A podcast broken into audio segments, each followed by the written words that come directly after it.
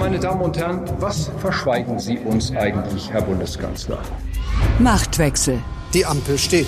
Wer regiert Deutschland? Wir erleben eine Zeitenwende. Und das bedeutet, die Welt danach ist nicht mehr dieselbe wie die Welt davor. Deutschland übernimmt außenpolitische Verantwortung. Machtwechsel. Mit Dagmar Rosenfeld. Und Robin Alexander.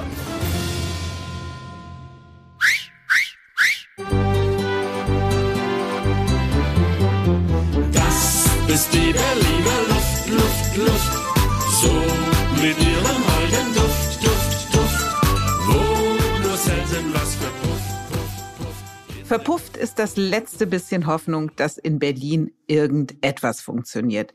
In dieser Woche hat das Landesverfassungsgericht entschieden, die Abgeordnetenhaus- und Bezirkswahlen müssen wiederholt werden. Und so dürfte die Luft dünn werden für die rot-rot-grüne Koalition von Franziska Giffey. Denn nach mehr als 20 Jahren SPD-geführten Regierungen ist nun endgültig klar, das Einzige, was Berlin noch von einer Bananenrepublik unterscheidet, ist das Wetter. Dort ist die Luft wärmer. Warm war es auch auf Bali, wo die G20, die quasi Weltenlenker, zusammenkamen. Weltpolitisch heiß wurde es in der Nacht zum Mittwoch, als Raketen im polnischen Grenzgebiet einschlugen und manch überhitzter deutscher Politiker schon den Bündnisfall für die NATO gekommen sah. Wie die Regierungschefs auf Bali diese Nacht erlebten, welche Rolle Olaf Scholz im G20-Gefüge spielte und wohin er Deutschland außenpolitisch führen will, darum geht es in dieser Folge von Machtwechsel. Und natürlich reden Robin und ich über die zwei dicken Bs des Innenpolitischen, Berlin und Bürgergeld. Es ist aber gelungen, dass wir sehr klare Aussagen bei diesem Gipfeltreffen haben treffen können. Dazu zählt die klare Aussage, dass in diesem Krieg keine Atomwaffen eingesetzt werden dürfen. Es ist sehr richtig, dass dieses Bekenntnis zu diesem Zeitpunkt hier kommt. Ich hatte ja schon bei vielen anderen Gesprächen, zum Beispiel mit dem chinesischen Präsidenten im Vorfeld, mich dafür eingesetzt, dass das möglich wird. Und das ist jetzt tatsächlich gelungen. Vor einiger Zeit hätte niemand das vorherzusagen gewagt. Das hat Olaf Scholz nach dem G20-Treffen auf Bali im Interview mit unserem Weltfernsehsender gesagt. Der von Scholz deutliche Hinweis auf seine China-Reise ist ein Hinweis auf seinen Beitrag, der zu einer überraschend deutlichen Abschlusserklärung der G20 geführt hat, in der Russlands Agieren verurteilt wird. Robin, Scholz beschreibt seine Politik ja gerne als vorausschauend. In diesem Fall ist sie es wohl auch tatsächlich gewesen oder zugespitzt formuliert, wäre ohne seinen Besuch in Peking diese Einigkeit mit China bei der G20-Abschlusserklärung so zustande gekommen? So monokausal kann man das nicht beantworten, aber Scholz hat für diesen G20-Gipfel in der Tat eine gute Rolle gespielt. Ich glaube, das äh, kann man so feststellen. Das begann schon Anfang des Jahres. Da war ja der G7-Gipfel in Elmau in Bayern. Also Scholz war der Präsident der G7. Und in diesem Gipfel im Frühjahr in Bayern, in Schloss Elmau, da ging es darum, ob der Westen überhaupt nach Bali fährt oder ob man das boykottiert, damit man dort nicht auf Putin trifft. Und Scholz hat durchgesetzt, dass man fährt, um den Süden nicht zu brüskieren. Und nun ist Putin von sich aus nicht gefahren. Also dieser Plan ist schon mal aufgegangen. Und der zweite Plan, der aufgegangen ist, dass man die Chinesen dazu bewegen wollte, diese Erklärung zu unterschreiben, in der nicht nur steht, es dürfen keine Atomwaffen eingesetzt werden, sondern man darf auch nicht damit drohen. Und diese nukleare Drohung ist ja eine Sache, die die Russen andauernd tun. Und dass auch die Chinesen jetzt deutlich dazu Nein sagen, dazu könnte der Besuch von Scholz schon beigetragen haben. Auf jeden Fall war er nicht kontraproduktiv und glaube ich, deshalb muss man das so sagen, das war der erste richtige außenpolitische Erfolg dieses Kanzlers. Der russische Außenminister Lavrov, der ja bei dem G20-Treffen da war, stellvertretend quasi für Putin, hat dann das Treffen vorzeitig verlassen. Ist das ein gutes oder ein schlechtes Zeichen? Das ist ein gutes Zeichen, weil der russische Plan war, diesen Konflikt in der Ukraine als Stellvertreterkrieg eigentlich der gesamten Südhalbkugel oder der dritten Welt gegen die Dominanz des Westens zu inszenieren. Und das hat nicht geklappt. Also über die Chinesen haben wir schon gesprochen, aber auch die indonesischen Gastgeber oder die Inder oder Länder wie Südafrika, alle haben sich gegen diesen Krieg ausgesprochen und alle haben auch verstanden, dass das, was mit diesem Krieg einhergeht, was ja für uns äh, dass die Probleme mit dem Gas sind, also mit der Industrie und dem Heizen in der Südhalbkugel, aber vor allen Dingen die Probleme sind, ob man noch genug Lebensmittel hat, dass dies eher die Schuld von Putin ist und nicht vom Westen. Und dass sich dieser Eindruck durchgesetzt hat, das ist schon ein Erfolg. Wir haben ja eben darüber gesprochen, dass China diese Abschlusserklärung der G20, die ja sehr deutlich ausgefallen ist, mitgetragen hat und auch ein bisschen spekuliert, welche Rolle die Peking-Reise von Scholz dabei gespielt haben könnte. Aus der Sicht Scholz haben wir jetzt gelernt, sie hat schon einen entscheidenden Beitrag dazu geleistet. Zu den Kritikern dieser Peking-Reise gehörte auch Annalena Baerbock. Und sie hat ihre Kritik im Vorfeld dieser Scholz-Reise nach Peking auf eine doch sehr ungewöhnliche Weise kundgetan, nämlich während eines Besuchs in Usbekistan. Bekanntermaßen haben wir im Koalitionsvertrag deutlich festgehalten, dass China für uns Partner bei globalen Fragen ist, dass wir uns nicht entkoppeln können in einer globalisierten Welt, dass China aber auch Wettbewerber und in zunehmendem Maße systemischer Rivale ist. Es ist schon bemerkenswert, dass die Außenministerin den Kanzler so abkanzelt. Jetzt hat aber das G20-Ergebnis gezeigt, Realpolitik schlägt wertegeleitete Außenpolitik. Oder wie würdest du es formulieren, Robin? Nein, so würde ich es nicht formulieren, weil. Das ist das, dir zu schwarz-weiß, ne? Ich würde mich schon zu der Aussage durchringen, dass die Verhinderung eines Atomkriegs auch ein Wert ist. Aber bei der, bei dieser Baerbock-Nummer, das war wirklich interessant, weil das war aus zwei Gesichtspunkten ein Verstoß gegen alle Regeln, eigentlich fast aus drei. Erstens, im Ausland den eigenen Kanzler kritisieren. Und zweitens, der Satz vor dem Zitat, das du eingespielt hast, war, Olaf Scholz hat den Zeitpunkt seiner Reise selbst gewählt. Und das heißt natürlich aus dem Diplomatischen ins Deutsche übersetzt, der Zeitpunkt ist falsch. Ich hätte ihn anders gewählt. Und jetzt war der Zeitpunkt natürlich goldrichtig im Lichte dieses G20-Gipfels. Glaube nicht, dass Frau Baerbock so happy in der Retrospektive ist, dass sie das damals so gesagt hat. Aber wie so oft bei Frau Baerbock, der Beifall war ihr sicher. Du bist ja mit auf Bali gewesen und du warst auch auf Bali, als in der Nacht zum Mittwoch dann die Nachricht die Runde machte, dass Raketen in Polen eingeschlagen haben. Was ist da in dieser Nacht dann passiert auf Bali? Was wir wissen, ist, dass äh, Scholz schon schlief, weil es, wie gesagt, in, ähm, in Bali Nacht war. Und Scholz wurde geweckt von Jens Plötner, das ist der Abteilungsleiter Außen- und Sicherheitspolitik im Kanzleramt. Der hat Scholz geweckt, er hat nicht an seine Tür geklopft, sondern ihn angerufen. Und Plötner hat dann mit den Sicherheitsberatern der anderen westlichen Länder gesprochen. Scholz hat den polnischen Präsidenten angerufen, Andrzej Duda, weil man da ja noch nicht wusste, ob es eine russische oder eine ukrainische Rakete ist. Die naheliegende Vermutung war ja, dass eine russische Rakete sich nach Polen verirrt hat, weil die Russen ja in dieser Nacht, vielleicht auch als Reaktion auf diesen schlecht gelaufenen Gipfel, massig ukrainische Infrastruktur bombardiert haben und angegriffen haben. Scholz ist dann ins Hotel des amerikanischen Präsidenten gegangen. Das ist das Hyatt Hotel. Man muss sich das so vorstellen. Einige Hörer waren ja schon mal auf Bali. Die hatten da ein ganzes Gebiet abgesperrt und die einzelnen Regierungschefs waren in Hotels anlang einer, einer abgesperrten Straße und ähm, Biden war im Hyatt und dort hat Biden sozusagen einen, wie soll man sagen, westlichen Kriegsrat eingerufen. Nur, dass es eben nicht um Krieg ging, sondern um die Verhinderung dieses Krieges. Biden hat dann mit den westlichen Führern und den NATO-Leuten die da waren, besprochen, was man jetzt macht und hat dort schon durchblicken lassen, wahrscheinlich ist es eine fehlgeleitete ukrainische Abfangrakete gewesen und äh, so sollte der Westen gemeinsam kommunizieren.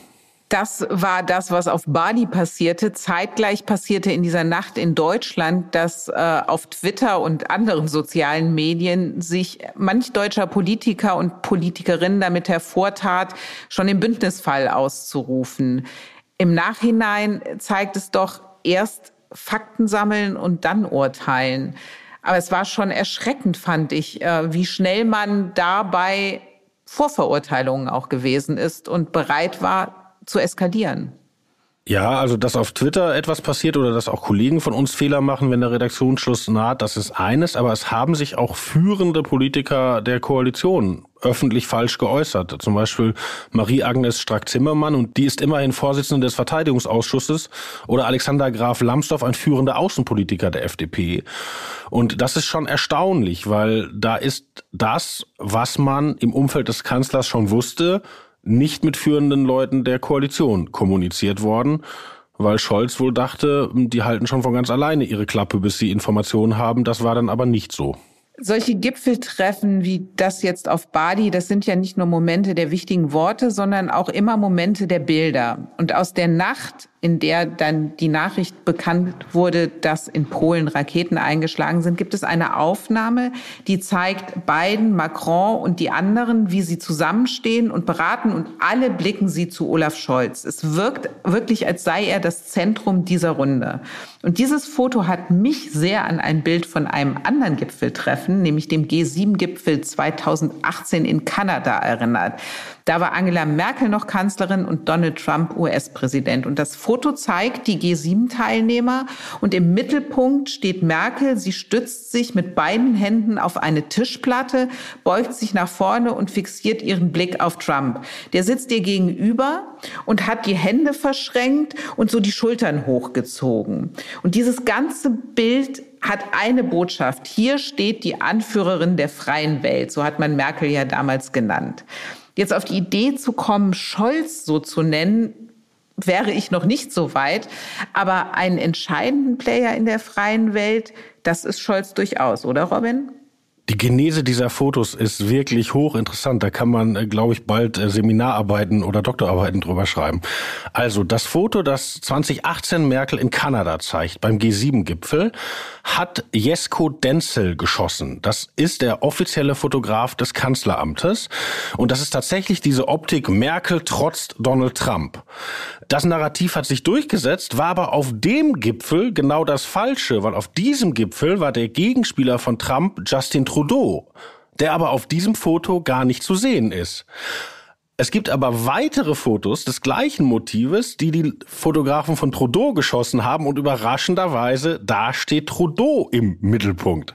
Und das Interessante an diesem Merkel, ich trotze Donald Trump ist, dass die Amerikaner damit wahnsinnig happy waren, weil dieses vom Kanzleramtsfotografen geschossene Foto hat damals der Regierungssprecher Steffen Seibert weiterverbreitet und John Bolton, der Sicherheitsberater von Trump, hat es in der amerikanischen Community äh, getwittert, hat es in Amerika bekannt gemacht und Trump hatte damals dazu geschrieben, wieder eines dieser G7-Treffen, auf der andere Länder von Amerika erwarten, dass es immer ihre Bank bleibe. Der Präsident macht heute deutlich nicht mehr.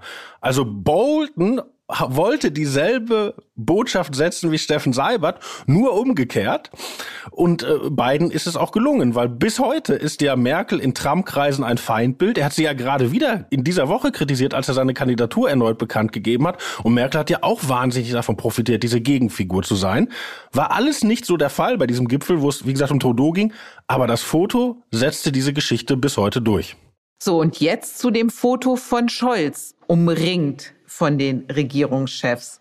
Ja, das ist noch irrer, weil da waren nämlich keine Fotografen dabei. Das war das eben von mir angesprochene Treffen im Hyatt und die Amerikaner hatten gesagt, das ist ein Plus-Eins-Treffen und das bedeutet in der Sprache der Diplomatie, jeder Staats- und Regierungschef darf nur einen Begleiter mitbringen und das ist der außen- und sicherheitspolitische Chefberater. Also da waren keine Regierungssprecher dabei, da waren auch keine Fotografen oder sonst wie dabei.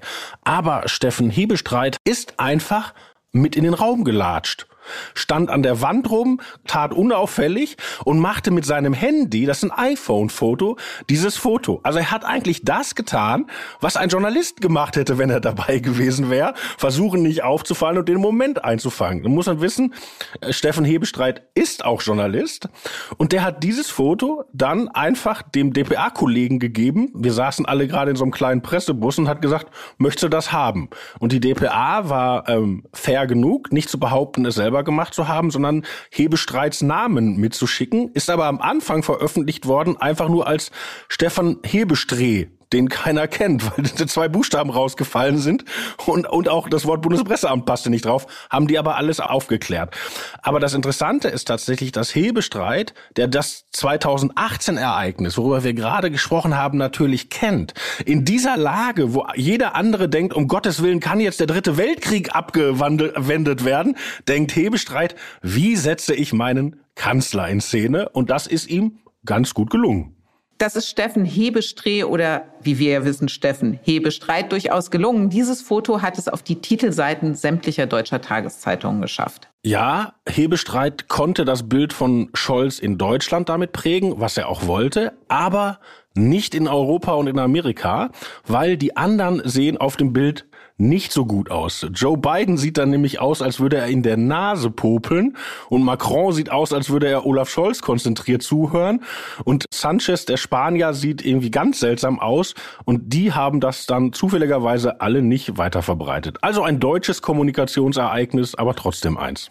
Plus eins, das wollte eigentlich auch Olaf Scholz bei seiner Reise zum G20-Gipfel, nämlich sein Plus eins sollte Finanzminister Christian Lindner sein. Der hätte mitgekonnt und vielleicht auch mitgesollt nach Bali, hat aber abgesagt, ist lieber in Berlin geblieben. Warum? Ja, ganz erstaunlich. Das war so geplant, dass Scholz den mitnimmt. Er hat ja auch einmal Robert Habeck mit nach Kanada genommen und er wollte mit Christian Lindner zu diesem Gipfel fahren und hat ihm das nach unseren Informationen sogar zweimal angeboten. Und Lindner hat das ausgeschlagen. Ganz kurz, mit welcher Begründung hat er das ausgeschlagen? Die offizielle Begründung war ein Termin. Inoffiziell konnte man hören, dass die Aufmerksamkeit bei diesem Treffen eher auf den Regierungschefs gelegen hätte, weil es ja tatsächlich auch diesmal um Geopolitik ging. Trotzdem ist es ganz bemerkenswert, weil G20 war ja ursprünglich ein äh, Format der Finanzminister. Die Regierungschefs machen da erst seit ein paar Jahren mit der Finanzminister Olaf Scholz ist immer mit der Kanzlerin Merkel dahin geflogen und der Finanzminister Wolfgang Schäuble vor ihm auch. Und von Schäuble habe ich auch noch im Ohr, dass er gesagt hat, wenn die Aufmerksamkeit auf den Regierungschefs ist, kann man richtig gut Politik mit den anderen Finanzministern machen und lange reden und Deals machen. Und jetzt muss man fairerweise sagen, nicht alle Finanzminister waren dabei, also andere blieben auch zu Hause, aber die amerikanische Finanzministerin Frau Yellen war da, der chinesische Finanzminister Liu Kun war da. Also das ist schon erstaunlich eigentlich. Jetzt regiert die Ampel ja ein Jahr. Und sie hat eine beliebte und sehr präsente Außenministerin und einen Kanzler, der dennoch die entscheidenden Weichen in der Außenpolitik stellt. Also begonnen mit der Zeitenwende bis hin zu dem Hafendeal mit China.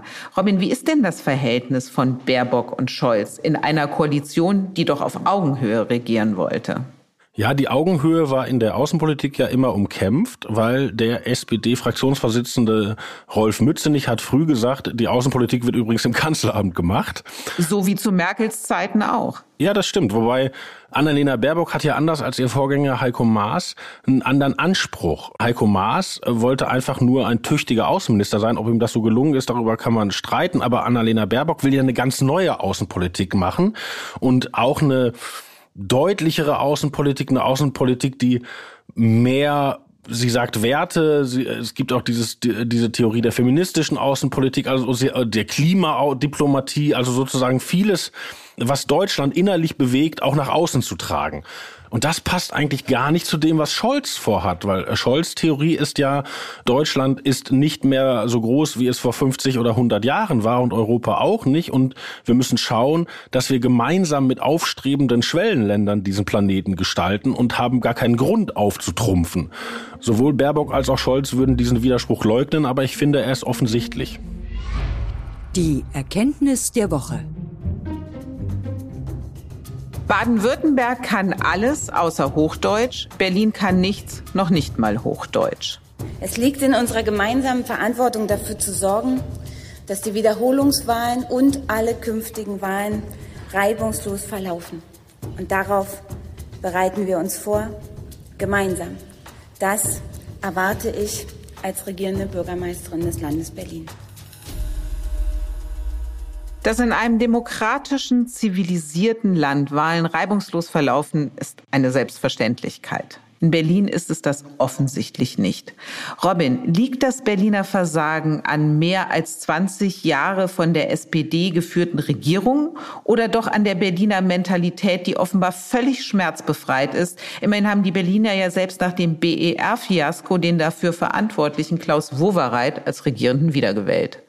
Ich war ja mal Reporter für Berliner Landespolitik, deshalb kann ich da wirklich aus schmerzhafter Erfahrung sprechen. Und wenn es nur die SPD wäre, könnte man sie ja abwählen. Ich meine, das, das kann man auch so, aber. Das tut der Berliner ja nicht. Der Berliner wählt ja immer wieder diejenigen, die ihn in die Scheiße geritten haben.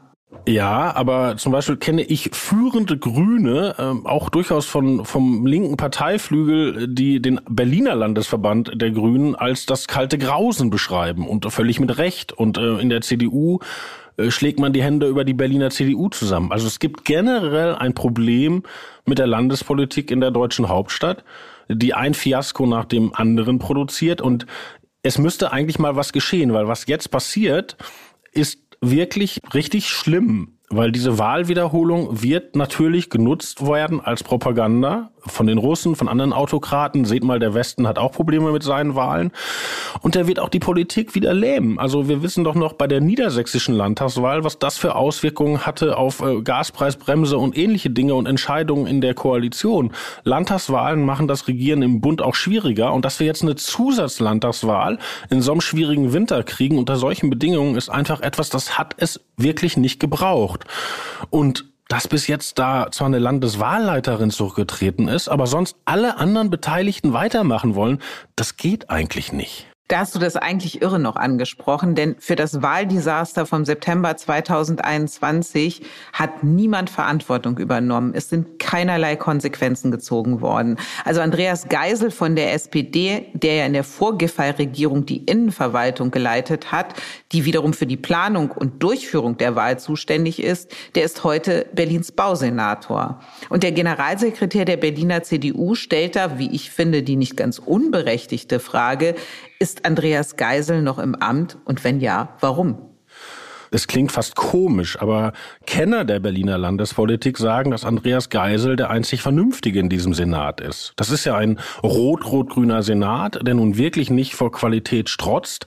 Und äh, Geisel ist Bausenator geworden, weil es ja in Berlin dieses große, große Wohnungsproblem gibt. Und man sagte, wenn einer halbwegs eine Verwaltung von den Leuten führen kann, ist der das. Also jetzt erwischt es auch noch den, der wenigstens annähernd seinen Job kann. Aber es ist wirklich, es müsste etwas passieren. Ich habe noch mal ein Zitat rausgesucht gesucht von Gansel Kieseltiepe. Das ist die Direktkandidatin von Berlin-Kreuzberg für die SPD und immerhin Staatssekretärin der Bundesregierung im Bauministerium. Die hat nach dieser gescheiterten Wahl gesagt, Wahlen werden in Deutschland von den Bürgern organisiert. Also nach dem Motto, die Politik kann da gar nichts dafür. Also das ist eine offensive Verantwortungsabwehr wir müssen eigentlich es so machen wie die Amerikaner, die haben ja dieses Washington DC, das muss irgendwie unter Bundesverwaltung gestellt werden. Es funktioniert einfach nicht. Jetzt werden die Wahlen am 12. Februar 2023 wiederholt. Und ob Franziska Giffey danach noch regierende Oberbürgermeisterin sein wird, das ist zumindest fraglich. Denn derzeit liegt die CDU in den Umfragen knapp vorn. Andererseits, du hast es schon erwähnt, die Berliner CDU wäre nicht die Berliner CDU, wenn sie es auch dieses Mal nicht wieder versemmeln würde. In welchem Zustand befindet sich die Landespartei? Ist sie in der Lage, gegen Franziska Giffey, die ja doch sehr beliebt ist, anzustinken? Eigentlich hat Frau Giffey ein Riesenproblem, nicht nur wegen der vermasselten Wahl. Sie hat ja auch vor der letzten Wahl etwas anderes versprochen. Sie hat sich deutlich abgesetzt vom damals schon rot-rot-grünen Jetzt falle ich mal aus der Rolle und kommentiere Pfeifensenat und hat den Eindruck erweckt, dass sie für eine vernünftige sozialdemokratische Politik, fast, ich möchte sagen, eine demonstrativ kleinbürgerliche Politik steht. Mit Law and Order und mit Law and Order. So und sie hätte gerne zumindest die Linkspartei aus der Regierung rausgeschmissen und sie hätte auch die Mehrheit dazu gehabt zu einer anderen Regierung. Könnte hätte zum Beispiel eine Ampel sein können. Das hat sie aber nicht geschafft, weil die Berliner SPD von einem Herrn namens Israel Saleh beherrscht wird, der in Spandau die Fäden zieht und äh, die Funktionäre herumführt. Und Frau Giffey konnte sich mit einem frischen Wählervotum nicht gegen äh, diesen äh, Meister der Funktionäre durchsetzen.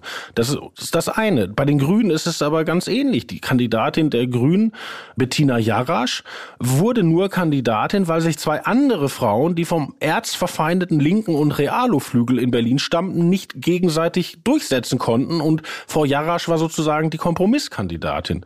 Und wenn wir jetzt bei der Union sind, da ist der Kai Wegener der entscheidende Mann. Die hatten gerade vor äh, zwei Wochen das schöne Gerücht von der in diesen Dingen gut unterrichteten Berliner Morgenpost aufgeschrieben bekommen, dass man in der CDU überlegte, ob nicht Jens Spahn antreten solle. Und das haben sie gleich mal tot gemacht, weil sie wollen auf keinen Fall jemand von außen ranlassen, weil der könnte ja gewinnen. Im Hinterzimmer. Die CDU hat das Bürgergeld im Bundesrat gestoppt und nun muss im Vermittlungsausschuss ein Kompromiss gesucht werden. Robin, wie könnte der aussehen? Die CDU hat ja schon angeboten, über die Höhe da zu reden. Also die Höhe der Anhebung der Summen ist gar kein Problem. Und was jetzt ansteht, wäre dieses riesige Schonvermögen. Das haben wir im letzten Podcast besprochen, was viele Bürger nicht verstehen, dass man da nachbessert.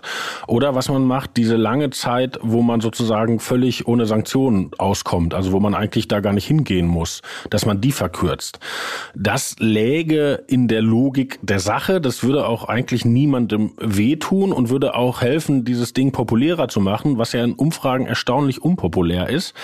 Das Problem ist nur, ideologisch ist das Bürgergeld ja das Rantasten ans bedingungslose Grundeinkommen, von dem in der Ampel einige Linke träumen. Was die SPD ja vehement abstreitet. Selbst die FDP streitet es ab bemerkenswert. Der FDP glaube ich, dass sie es nicht wollen. Bei einigen SPD-Linken glaube ich es nicht. Aber wenn man jetzt am Schonvermögen und an der äh, sanktionslosen Zeit was macht, dann kommt man natürlich von dieser ideologischen Schanze runter, in die sich halt einige in der Ampel ziemlich verguckt haben. Du hast ja den Punkt gerade aufgemacht, Robin, dass diese ganze Debatte ums Bürgergeld ideologisch hoch aufgeladen ist, ja geradezu emotional geführt wird. Wir hatten vergangene Woche schon darüber gesprochen, die SPD, die der CDU Fake News vorwirft und sie mit Trump vergleicht. Jetzt gibt es vom DGB zum Beispiel eine Kampagne, die zeigt einen, einen Ertrinkenden, wo nur noch die Hand aus dem Wasser guckt und die CDU schlägt die Hand sozusagen aus, also hilft nichts, lässt die Menschen darben.